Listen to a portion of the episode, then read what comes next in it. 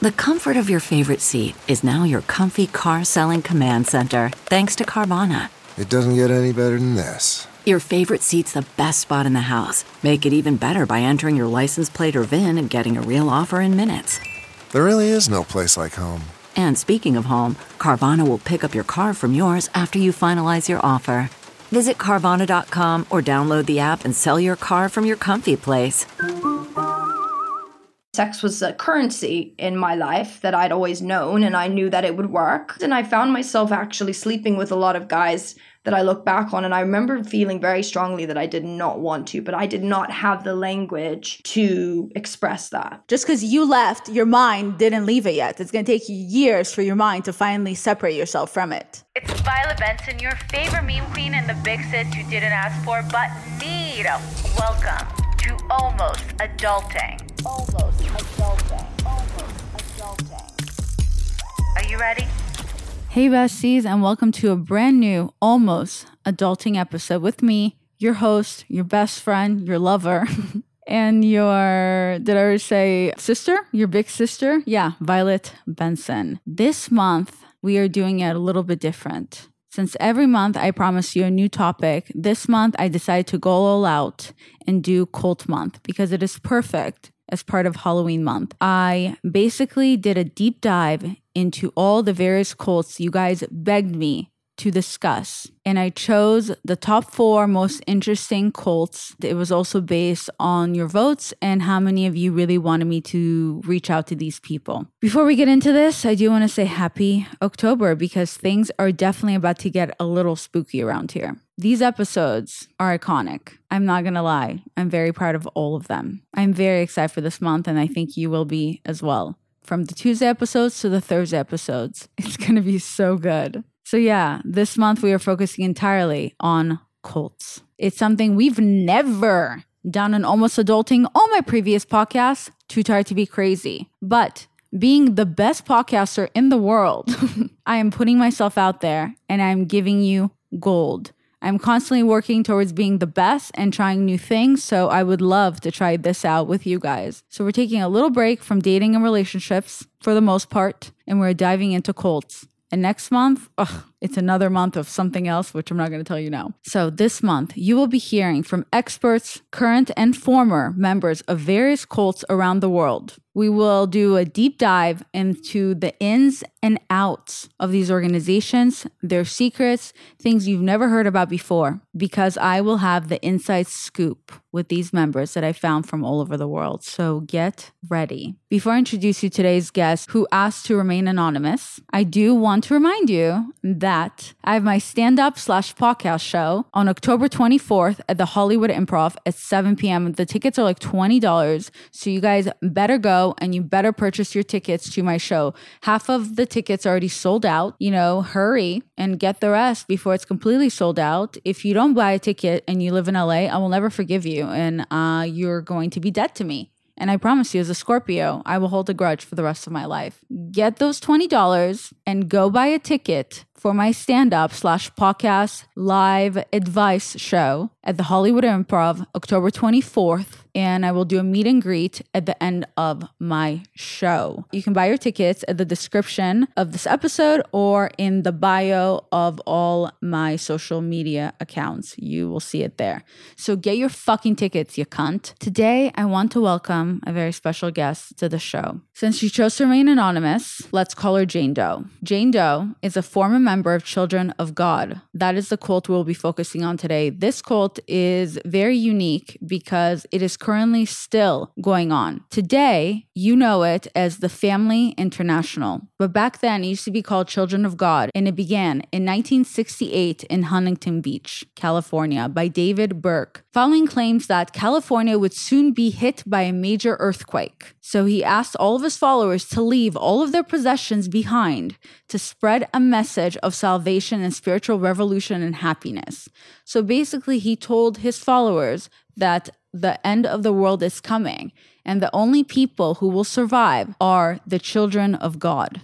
Based on this name, you can kind of have an idea of the type of cult this was. Now, not only was it a sex cult, and involved children. It's pretty sick. The group has gone through many names and rebranding since, but the initial message of salvation and spirituality has become a far cry of what Children of God is known for. Today, my guest, quote unquote Jane Doe, is going to tell us all about her experience as a former member of Children of God and her life today as a free individual. Children of God is a cult that's known all over the world and one of the most dangerous ones. If you even look up the top cults, this will always come up as one of the top five. And today, with David Berg being dead, the Family International is led by his ex wife or his former wife, Karen Zerby. And you would not be able to find her since she is in hiding. It is a foul cult and it's so much all over the world and it's so known that Today's guest is not even from the US, even though it started in California. Thank you so much for your time. I truly so appreciate you being here, and I'm so honored to have you here with me today. Welcome.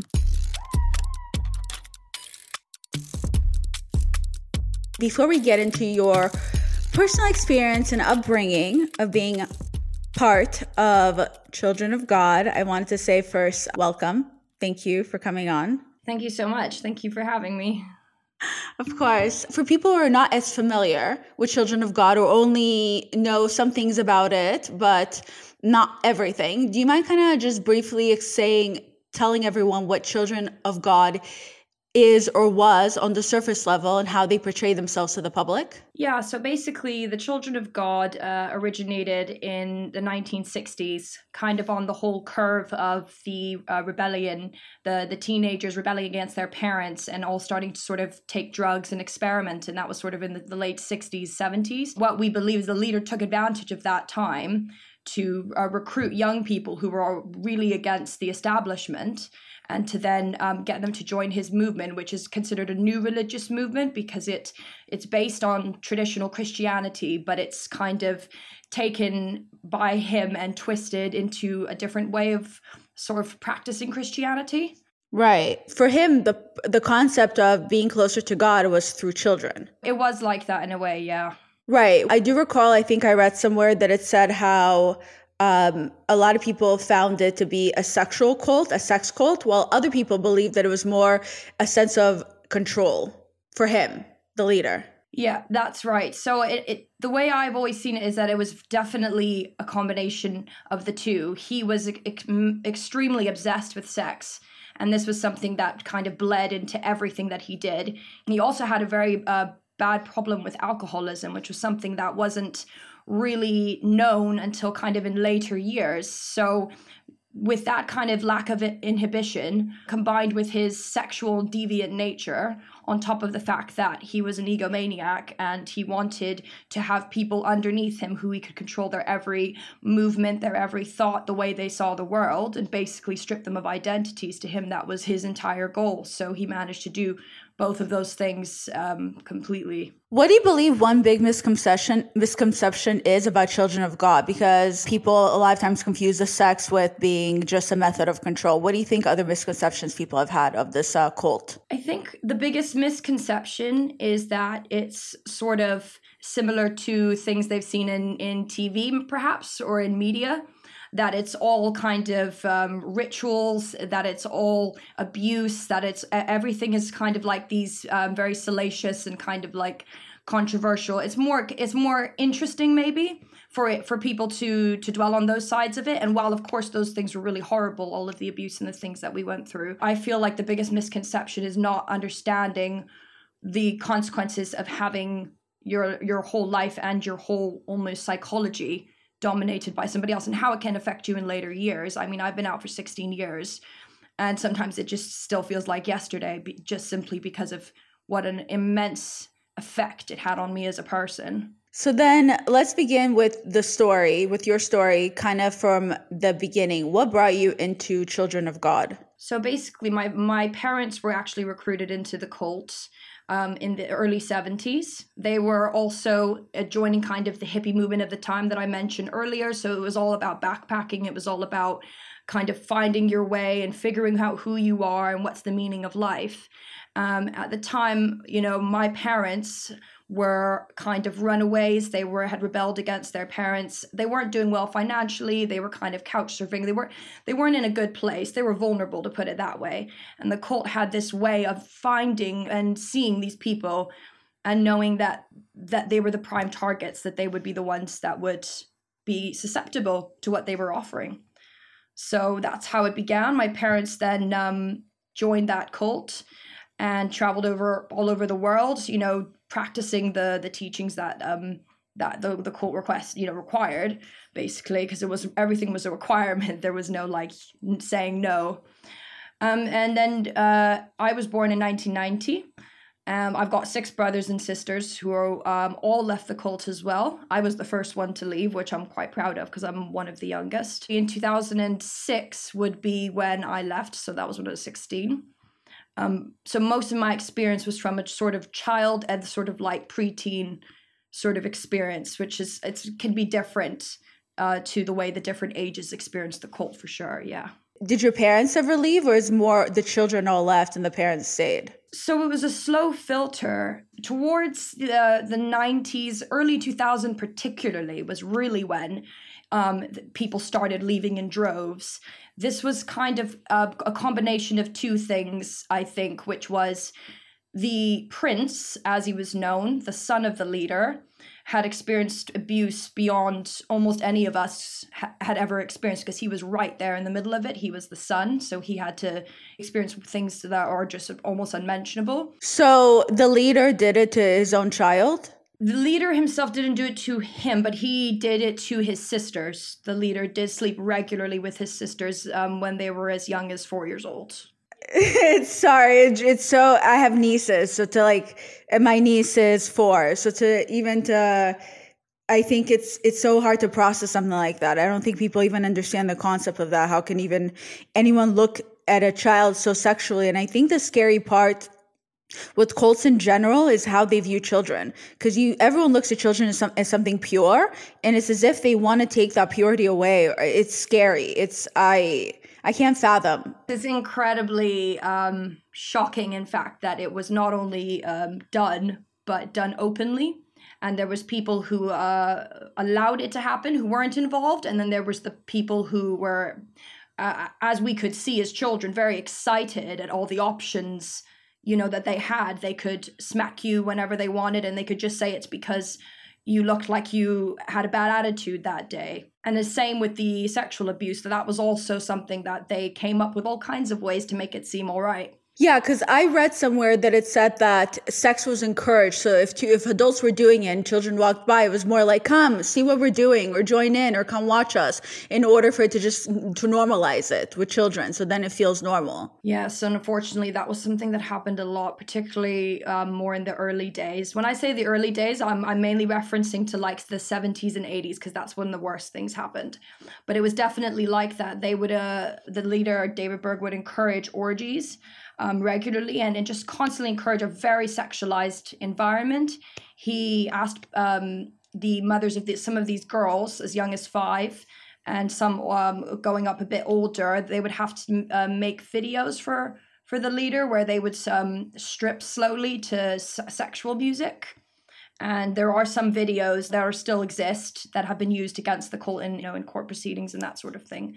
But that was one of the extents that he went, where it was very brazen, as you can see, extremely brazen. Kind of walk me through the an average day for a member in the Children of God cult. Kind of how did children spend their day versus adults? Well, I, I always remember it feeling like, and they referred to it to this as well, it's almost kind of like an army boot camp in, in the sense that you were always on edge and you always had to be doing something and the, the odds were that you were going to get yelled at or you were going to get punished. You could even behave perfectly and you would still get punishments for being too proud, for example. So they'd flip it over if you behave, which was weird. Um, but yeah, so a typical day would probably would usually involve we would have to get up really early. The first thing we would have to do is do about two hours um, of uh, what they called word time, which was just reading the materials from the cult. So, uh, or devotions was another word for it. And um, and that's like first thing in the morning um, two hours you have to do that. Then we had to do our chores which were called jesus job time. We still laugh sometimes when, when we remember that because all these terms um, still make us laugh anyway to this day. Sorry i got off track there. Um, it's okay that's funny but yeah, so we, then we'd have to do our chores. Um, then it was school time. Uh, definitely not a, what you would consider regular school time in any way. It was like it was like homeschooling, but the the the school itself was made by the cult. It was an academy called a Christian Vocational. I can't remember the last letter of it now. Sorry, but it was made by us. So everything we learned in our school had a religious slant on it. So we didn't escape any, you know, it from anywhere. It was always com- it was coming at us from all avenues. Uh, and then, of course, after we would do our schooling, which was usually they tried to imitate a typical sort of schooling day for children, mainly because neighbors used to actually report us for why why are all these children playing outside? Why aren't they in school? Naturally, so why why weren't we? so they would kind of try and make sure that we had the same hours, so it looked normal. But um, it was it, it, it was kind of odd because our parents sometimes were the teachers and then one day our older sisters would be the teachers and they're like 14 you know? So there was always an element of work. They were doing work to teach us. We we had to always be doing something or learning or or just proving ourselves constantly. Um, so I always remember being very stressed out and always, you know, even as very young, and always trying to figure out how to avoid getting punished. Punished? What does that mean? What what kind of punishments did you guys have? So, um, in the early days, um, before my time, the punishments were extreme. So they would involve things like washing children's mouth out with soap, um, silence restriction, where you'd have a, a, a, placard around your neck saying, I'm on silence restriction, don't talk to me. Some of the silence restrictions would last up to a month or, or a few months for some of the children. So you can imagine, like, thankfully, that never happened to me or anyone I personally know, but uh, I know of it. Um, I think they started to tone down the punishments a little towards my time, towards the 90s, but it was it was still a lot of corporal punishment. So beatings, we got a lot of beatings and just random slaps out of nowhere, which was made you feel very on edge. To this day, I, I'm always very on edge if I can't see behind me, because there was always a, a sense that someone would come out of nowhere so you never felt like comfortable with that. There was uh, spankings with paddles so they used to like drill holes in the paddles so that the, the paddle would swing faster and then you'd get that on your um on your bare bottom. And sometimes what they used to do which was particularly cruel is they used to do that in front of a whole the whole entire community home. So the kid would not only get punished but be but publicly humiliated as well. Do you think in a way that was also attached to sexual acts the humiliation and the watching in front of everyone because that in a weird way feels like that too that's a really interesting question actually because I think the act of the fact that the child was bare bottomed and then, you know, getting spanked in itself in front of everybody, I definitely think that they got a thrill out of that. 100%. So clearly education and in your in this cult and in most cults is never the primary thing. That's very obvious. But I did read somewhere that children of God referred to the outside world as quote unquote the system. Can you tell us some of the things they would teach you guys on the outside world, aka the system? Yeah, so the system was considered to be this dark pit where, like, Satan was the ruler, and everybody who was not in the cult, the systemites, were all shallow, evil, bad people who would, uh, you know, it was, it was painted almost cartoonishly. And I think that maybe as we got older, we realized how ridiculous it sound, sounded, but that's how it was painted. And also that if we tried to leave, we wouldn't be happy because everyone out in the world is uh, has an emptiness inside and then they, they don't know jesus they don't know god and it's just a miserable, dark existence out there. The values that people have out in the system are all bad, all bad, and that we shouldn't have anything to do with them. Wow. Did you uh, ever attend a primary physician? What were some of the things that were taught to you guys about the human body, especially the female body? Well, as far as a primary physician, it wasn't something that was uh, regularly encouraged um, to do to go to visit uh, your doctor, particularly in the in the early days, because that when that meant that you weren't uh, believing in God, that God would heal you, And there was unfortunately instances where children actually died of things like um, I can't remember what it was exactly, but a very young child, three years old, died of some of, of very bad, like very painful illness because they wouldn't take her to the hospital, and she wasn't the only one.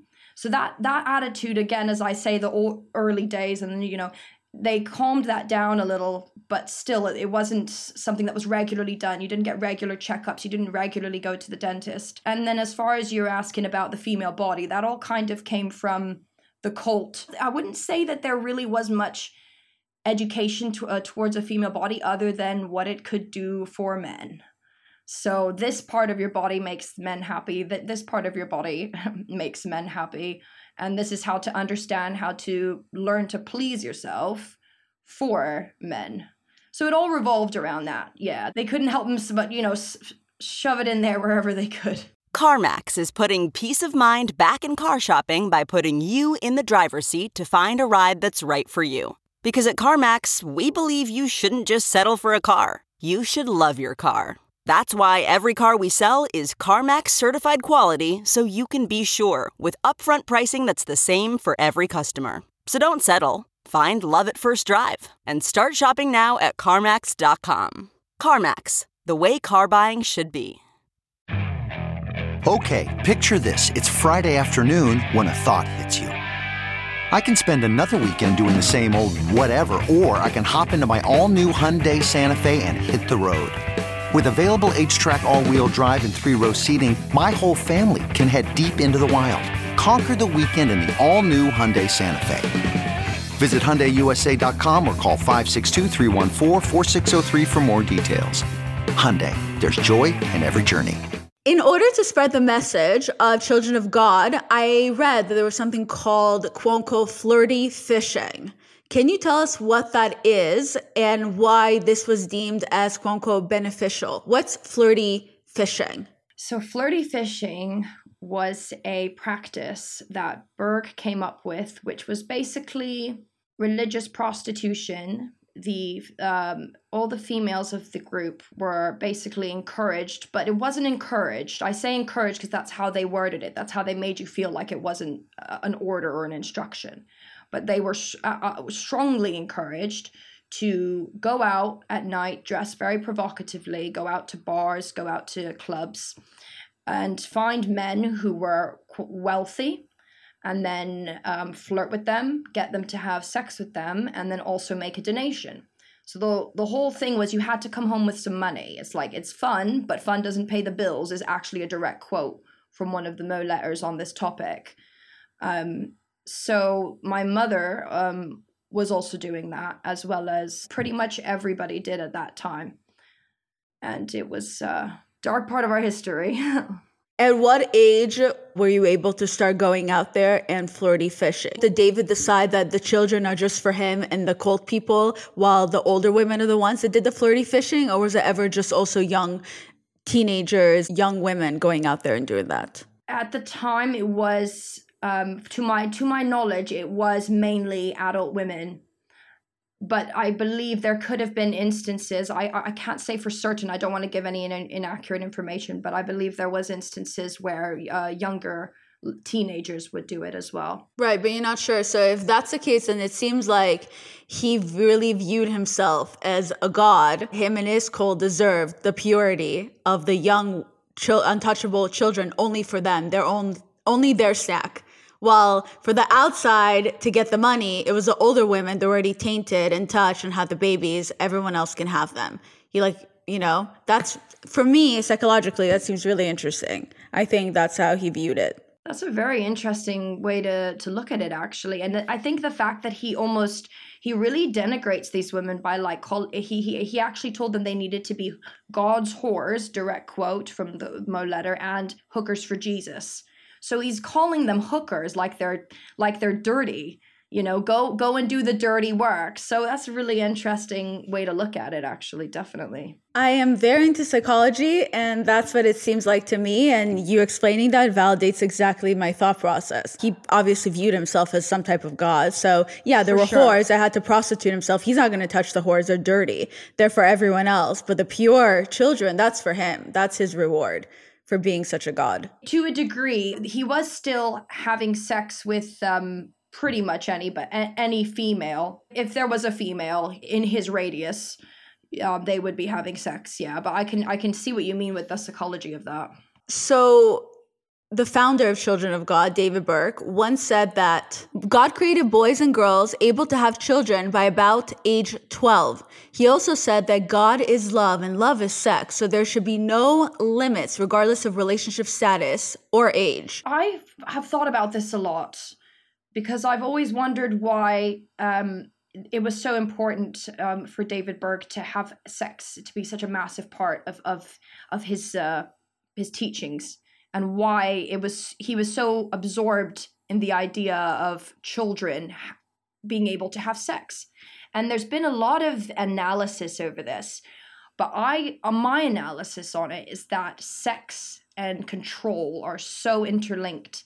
The thrill that you get from sexually dominating somebody or sexually instructing thousands of people to do things he knew that when he said go and have orgies that they would be having orgies. He would be sent videos, he would be sent pictures. He basically found a way to get nudes from thousands of people. He found a way to control them sexually. That's probably the best way to I can, I can put it really. And then because they're so interlinked, sex and control. Also, I think it's the being off the grid and, and deciding not to follow traditional laws. It always seems like sex is the first thing that they get that they get real chill with and I think it's just because in normal society, sex is something that we kind of repress and we don't it's it's like something that we we, we see as dirty, but then it's also something everybody Taboo. does. Yeah.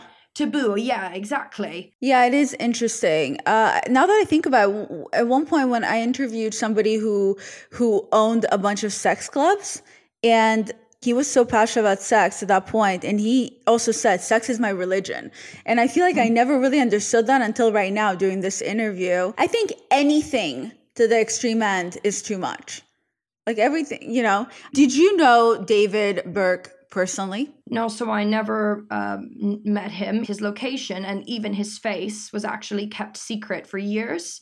So when they would send out the the pu- publications for us to read, his face would actually be drawn on over with uh, as a cartoon lion. We came to know him as kids as like the father lion, the god lion, or whatever. But yeah, so we never we, we weren't allowed to know where he lived and we didn't know what he looked like. Got it. So they were teaching young kids and normalizing it by showing you cartoons, and it was to mm-hmm. learn who he was.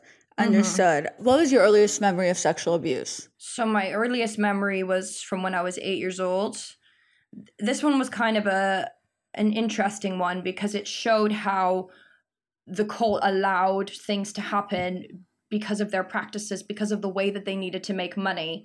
Money making money was the priority over the welfare of children. So in this case it was somebody who was actually a friend of the cult and he was sort of a sponsor. That's kind of what they were you see. So they would get to come into the home and in a way i don't want to say that, that it was a, an agreement but the fact that they're giving us you know money to help us live and then they are, seem to have full access to us kids um, i just i don't know what happened there whether it was accidental or it was just total lack of uh, of looking after our welfare.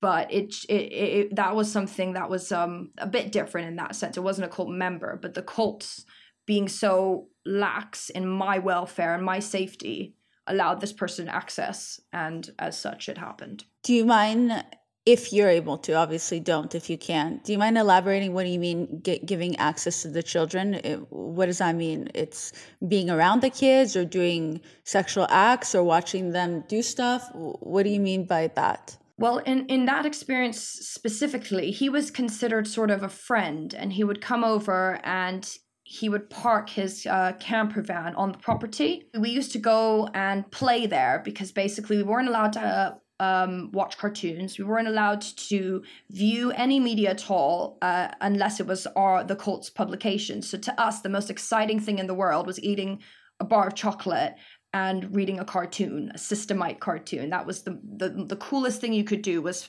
find a way to get your hand on one of those and go home and show it off to everybody you were you were the coolest for for months.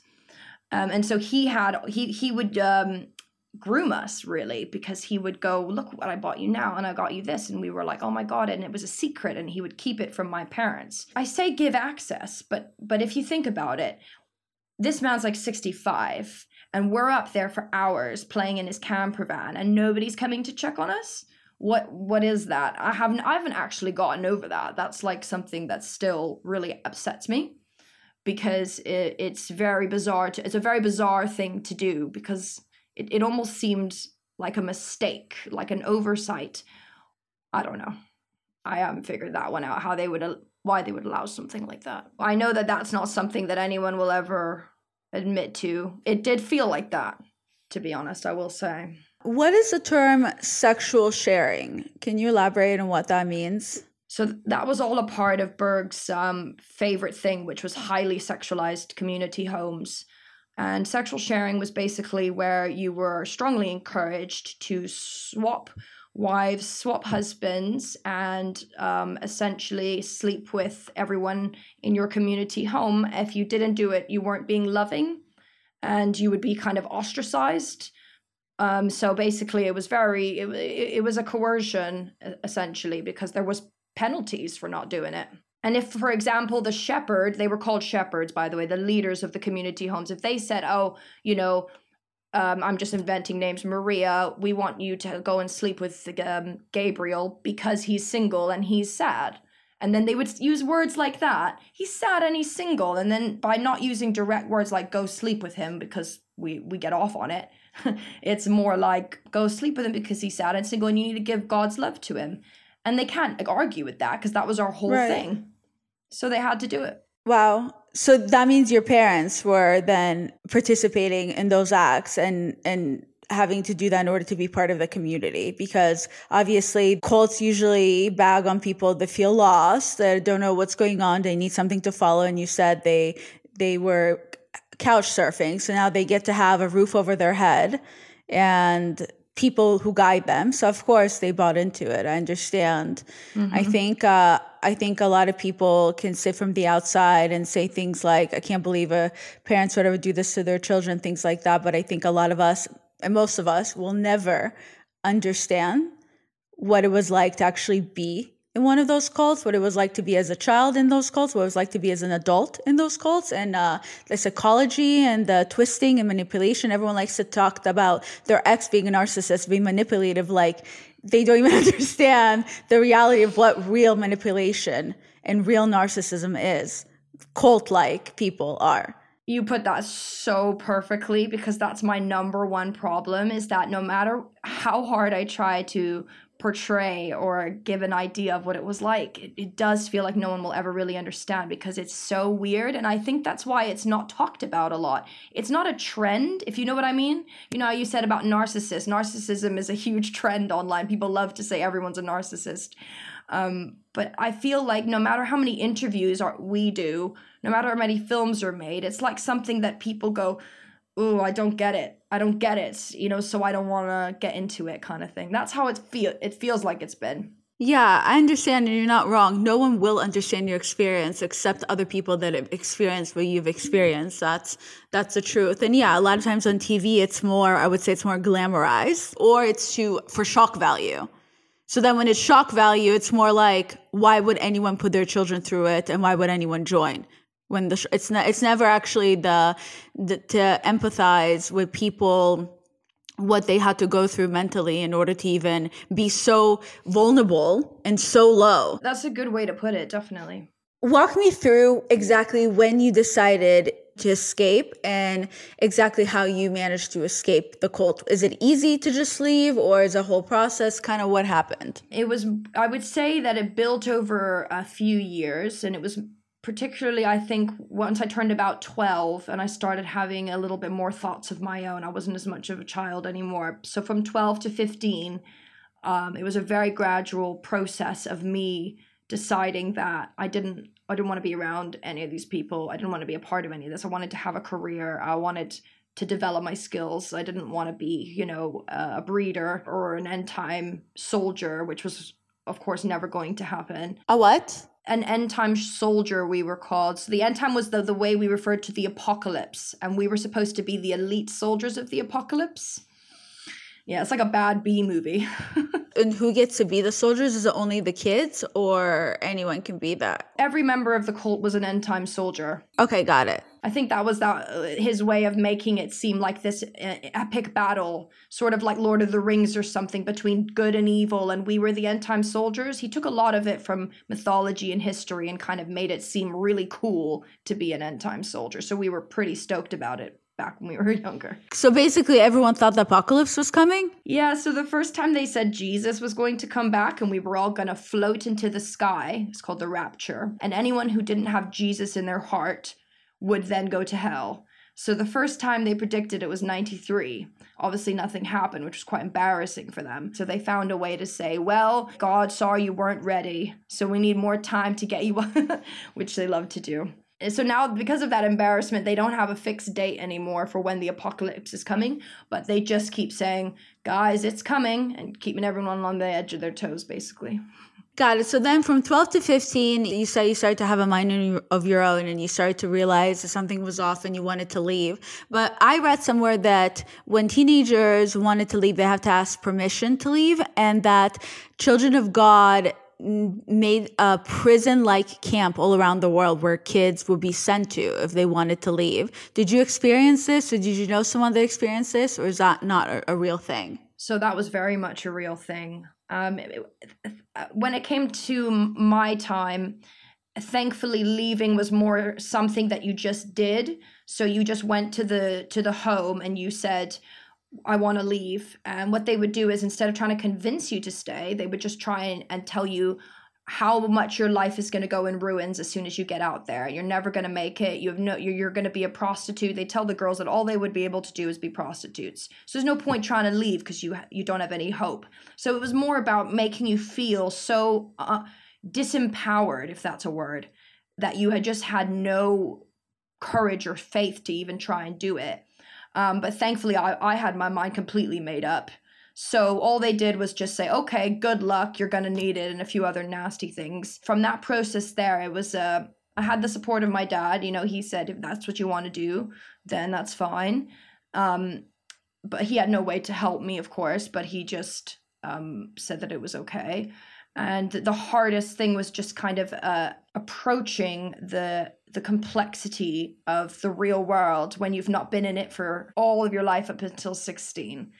So it wasn't the cold itself that spoke to me or did anything to me when I left. That was more something that happened to my older siblings' generation um, and older. But it was the adjusting that I would say was the, the worst part. Where did you go when you left the cult? Like you're like, okay, I'm leaving, bye, and then you walk down the street. Like, where do you go? So it, um, annoyingly, I wasn't able to do that right away. So what I had to do was just stay with my dad at the time. We weren't really practicing by that point. Like I said, gradually the cult was crumbling. Um, more and more people were leaving. So this is 2006. I could I would say this is the time where you would see literal hundreds sw- swathes of people leaving. So it was easier for me to leave because I had all these people older than me who'd already started forums support forums for people who'd left you know people in their 40s and 50s you know the most the most courageous ones because it was a lot harder than like they're my i like they're my idols. They they did things that the hardest thing that could, you could possibly do. Um so that was um basically the case if it was just that it was just getting out there and and uh adjusting. But yeah i did stay with my dad a little bit longer and then i was trying to figure out what i wanted to do next. I tried to go to college.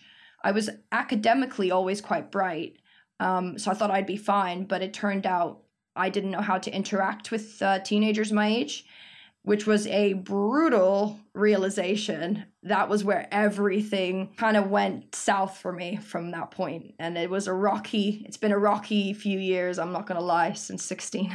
Right, because children are not going to really be understanding, especially teenagers. No. Do you remember what some um, everyday normal things that you had no idea existed when you left the cult and you tried to adjust?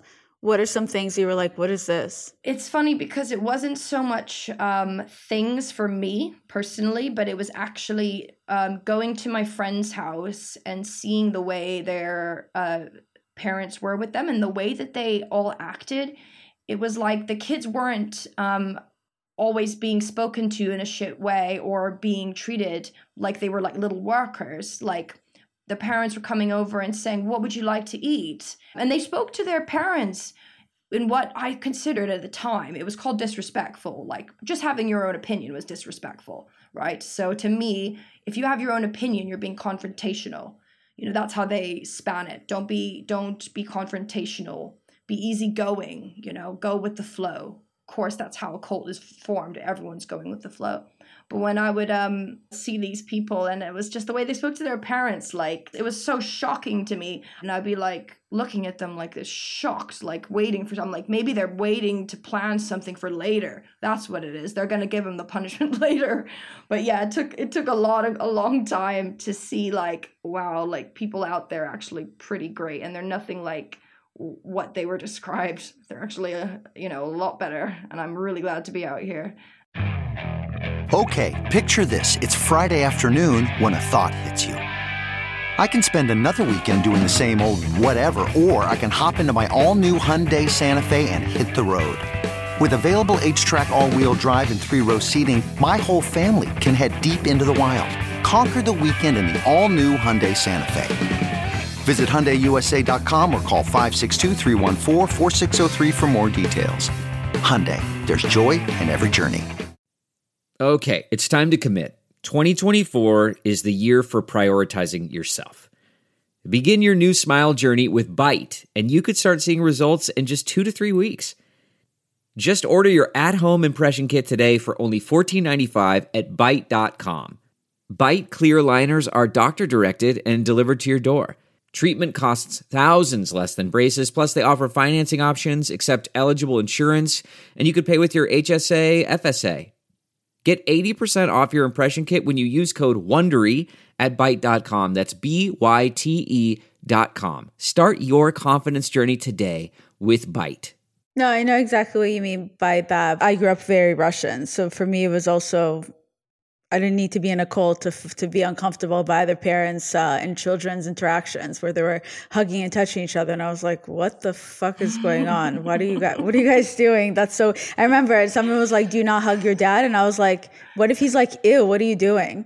And they're like, "What?" And I was like, "Yeah, that's so weird." So I, I completely understand that type of adjustment to be confused by that. So I guess my next question would be do you feel like being part of children of god obviously it's always going to be a part of you but do you feel like it also in a way affected you and your mind how you viewed sex in general? Because you said you, you you attached shame to it. So was it then hard to grow up to be an adult with sex in the picture? Oh yes it did one uh, 100% i do feel like females in, in the family uh, in the family international were were easy by normal standards I know that's not a good word to use. Maybe that's like sl- slut shaming or whatever. But it it it did feel, and it you were in a cult. Feel, I think you're in a cult. I think you should feel free and open to say how you feel about being in a cult. No one else can relate to you. You probably didn't understand that you're able to say no. It probably took you years to understand that you're allowed to say no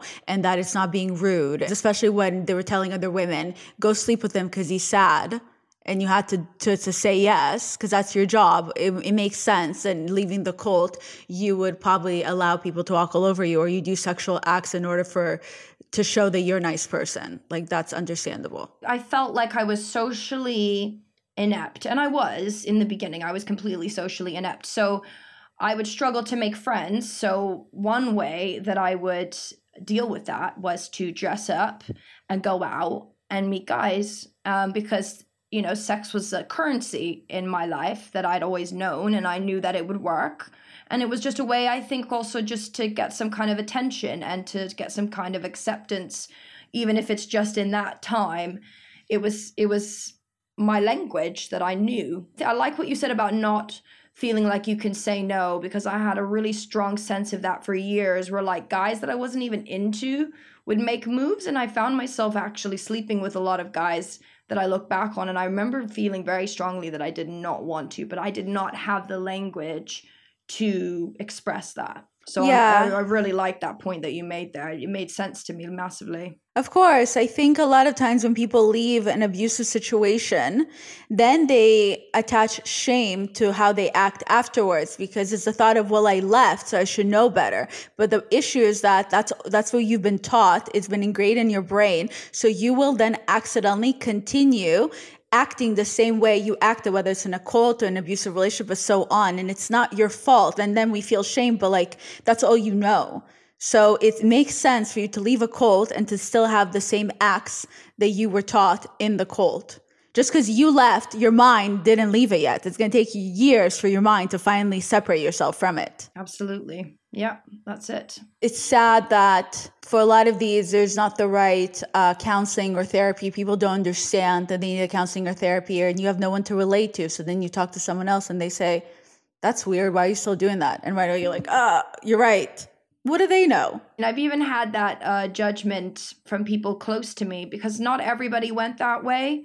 I think some people left and they decided to do a complete 180 because that was their way of leaving it behind. Thinking about it now and the way you've kind of expressed that, I feel like I didn't do do that 180. I was still living a little bit of that lifestyle um, where there's not not the right boundaries in place and definitely no not a lot of self-respect or self-esteem was in my actions those two words could literally be the the labels for my for my life up until very recently actually Well, I think I think labeling yourself and making yourself feel bad is digressing your progression. I mean, no one else can judge you because no one else is in your shoes and any type of trauma, people handle trauma differently. I think it's incorrect to think that there's a time limit on how long someone is able to heal from something. And I think it's incorrect to think that there's the right way to go about things to heal. Everyone has their own journey. This was your journey. You had to go through everything you've gone through in order to be where you are right now. Shame is basically just thinking what other people think. Who cares what other people think? I know. I know. It's so silly because logically, I don't care what anyone thinks because logically, it, it doesn't really matter to me that much. It used to a lot, but not as much anymore. But yeah, it's funny that that little thing in my head there with that shame and still caring, and I'm still working on that. It, that's that's a that's a tough one, definitely. It is tough. Shame is a very difficult emotion, but that's okay. I think being self aware and working on it shows that you're way ahead than other people. I can never relate to your situation but someone who themselves grew up, let's say, with emotionally unavailable uh, parent, me going the other way and then shielding myself from emotions and love and so on, me doing the complete opposite of what I saw other people do, that didn't save me from anything. That completely made me go even more backwards. So again, I don't think there's a right or wrong way to go about things. Yeah, so you were more open and then someone else was completely closed off. They're still hiding the emotions that they need to heal. Yeah, true. That is true. Have you gone to therapy since you've been out to kind of help you unpack everything? Yeah, so I've um I've tried therapy uh, quite a few times over the years. Um, something I've come to realize that even though a lot of the themes I deal with are universal, like, you know, shame, of course, I have decided that I would rather deal with a cult specialist therapist rather than someone who has no um, qualifications in cults because even though they can help us with those themes it it's so important to also take into account everything that the cult did. And i i personally i i know some people who just could go with traditional therapists. They say it helps them.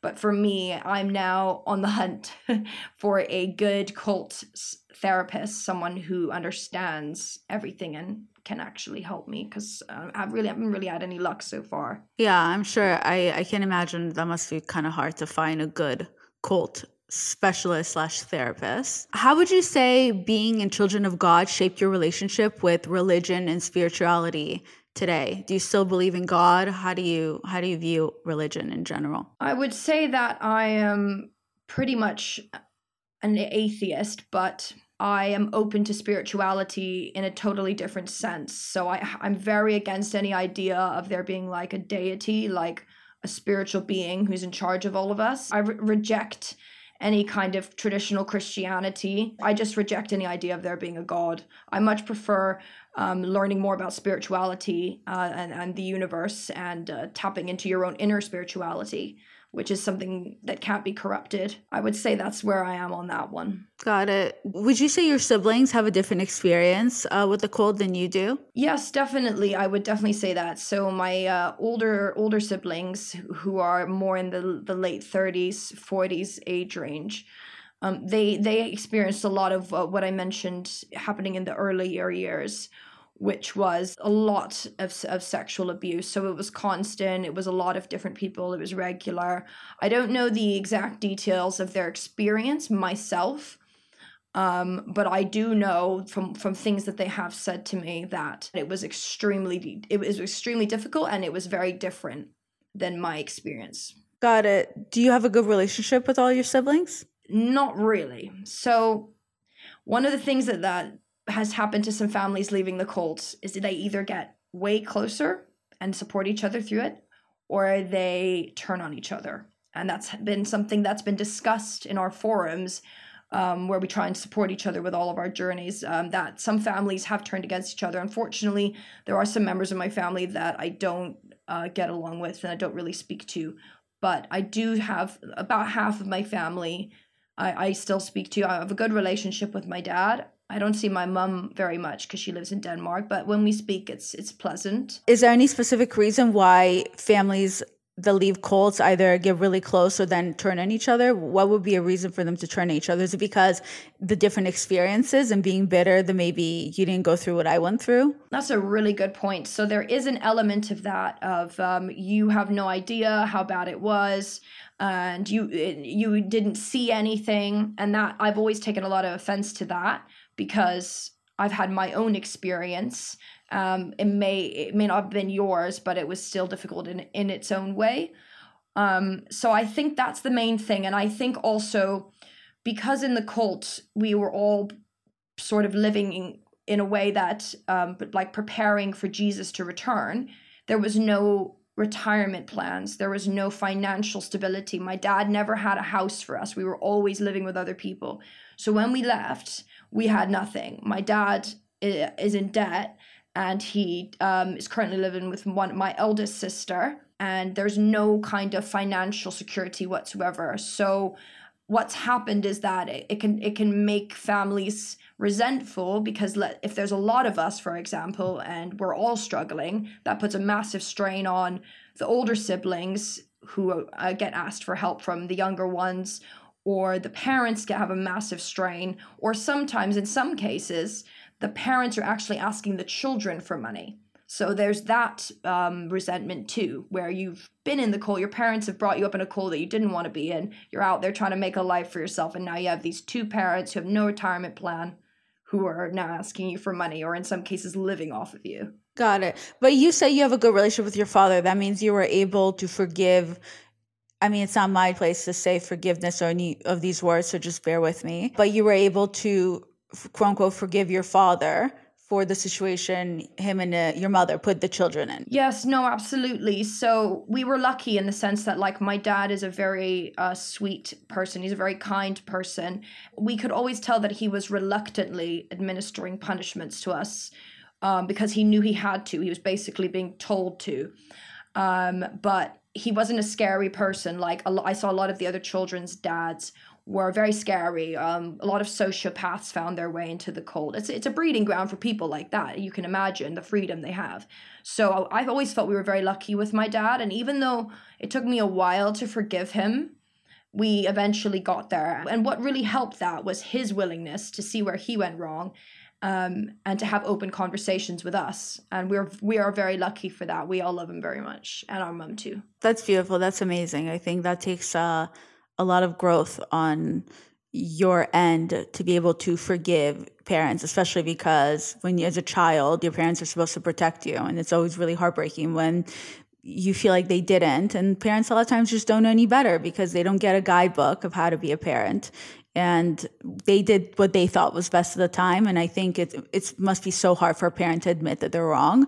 And i think it's amazing that your father was able to give you that validation that you needed to hear and that you were able to forgive him. And you guys are now able to have some type of relationship you know moving forward. So i think that's great You're very brave and strong for that. Thank you. Thank you. What are your thoughts on the fact that although this cult, in a sense, ended, it didn't. Now it's rebranded as something called Family International, and the new leader is somebody named Karen Zerby. I find it reprehensible, actually, because what they're doing is um, I'm not sure if you've heard about this part of the cult, but they uh, did this practice and still practice this thing called tithing, which is where you give 10% of your income to the leaders. It is accepted and pretty much known, widely known, that there has been um, Lamborghinis that they have, there's been mansions. They have been living a great life off of all of our money.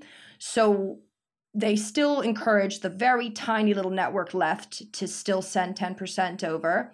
And then they have this whole masquerade of being this amazing nonprofit uh, organization that just wants to help people and spread God's word. And it just looks like a pack of lies to me, basically.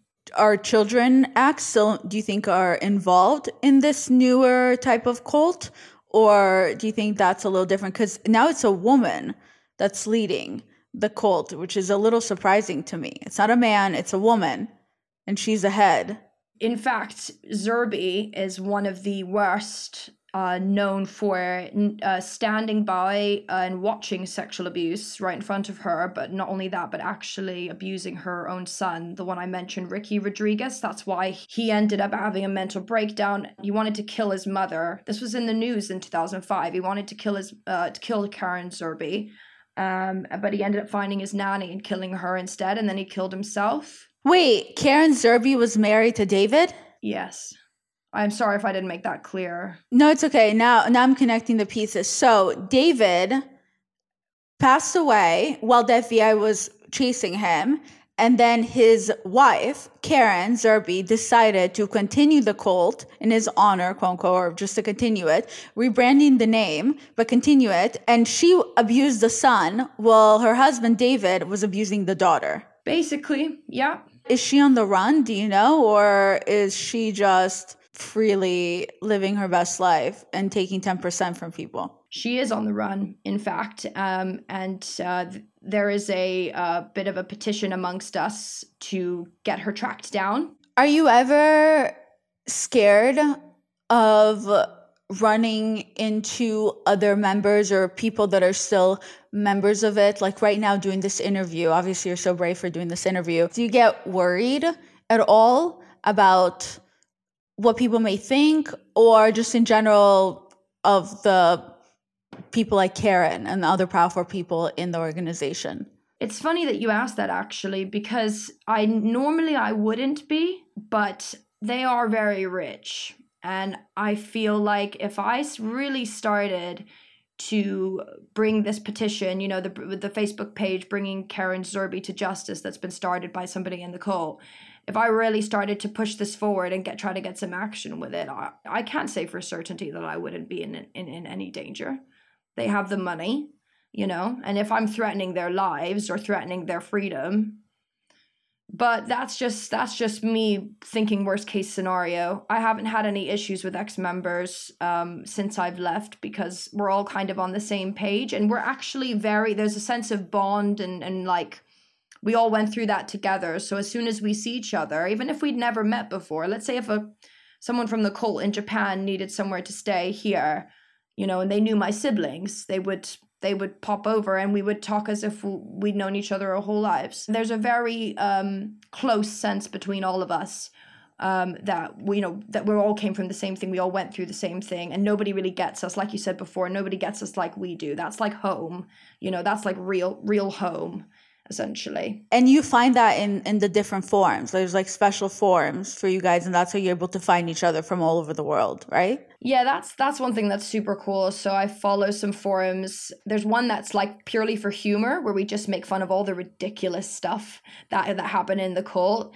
Uh, and there's a lot. They gave us a lot to work with, so it's funny. It's really funny. And then we've got another one that's serious, and that's where people, you know, talk about all these different things. And we've got some incredibly brave people in there who've already given interviews, um, who I really look up to, um, uh, who have been really really amazing and helping me with their wisdom and what they learned when they left. You know, they were the real pioneers because no one was helping them. Um, so I'm really grateful that you know that we have this community, and I know that if I needed to message somebody, um, there would be somebody there. I could message someone anywhere, anytime. So that's that's that's pretty cool, really. That is cool. And finally, what do you currently do for work? Um, I'm just starting a new job tomorrow, and it's uh, it's customer service in a call center because I've been bouncing around jobs, and I haven't been sticking my foot in one thing because things have been absolutely crazy. Um, I'm sure. Mainly just with my mental health and kind of discovering myself from where I need to be. It feels like it's taking forever. Aw, don't be hard on yourself. It's it's completely normal. I mean, who can d- tell you how long it's supposed to take you to completely get over a part that was so, so major in your life? You can't unlearn that. So just be proud of yourself. I mean, that's so cool. You're starting a new job tomorrow, so new beginning. Yeah, things were a lot worse a few months ago because I had a little bit of a mental breakdown. I do have them um, uh, pretty regularly um, over the years. I've had them just from from complex PTSD and anxiety, depression, that sort of thing. Um, and unfortunately, alcohol plays a little bit of a part in my problem. So I developed a bit of a drinking problem to cope with, also to give me confidence to make friends when I first left. That's where it really started to go to parties, to be able to talk at parties, essentially, and then and then it became a bit of a problem. Even just to have this crappy job in this call center is is good because things could be so much worse. You know, when my father, when we won the green card lottery, my father moved to the to the U.S. on our behalf first before we moved with him. My father is a engineer with multiple degrees. He's a bioscience engineer right now. When he moved Wow. here in his in his fifties, no one will give him a job because he was too old.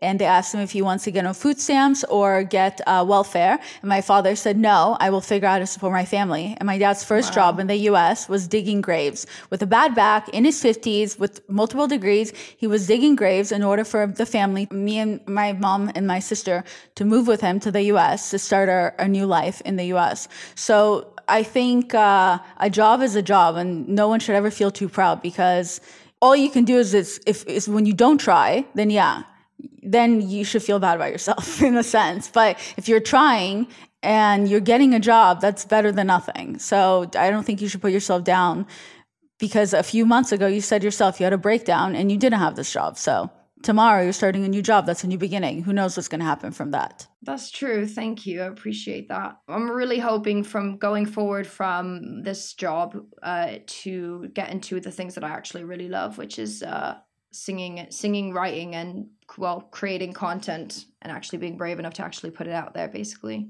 I think I think you got this. So, is there anything that you feel like that anyone listening or you know the rest of us is there anything we can do to support you in your mission to bring justice to what happened? Obviously, I'll put in my bio the um, a link to the Facebook forum. What is it called? Bringing Karen Zerby to justice. Yeah, so I'll put that in my bio. So if anyone wants to sign the petition, you're welcome to sign the petition. And then maybe we'll even put a link where if someone wanted to donate any money or help her out to pursue her dreams, you guys can do that as well. And I'll put that in my bio. Oh wow. Is there anything you wanted to add before we wrap this up? Find Karen Zerby. Find her. Track her down. Bring her to justice. That's all. That's all I want. Yeah, you have to be a pretty sick person to continue doing this after doing that to your own children and doing that to other people's children and still still collect money and Yeah. take over like watching your husband do all that and instead of It's going against it you're like i'll be the leader now. So i agree. Thank you so much for doing this interview. Thank you everyone out there for listening and i hope you all have a beautiful day. Bye guys. Bye.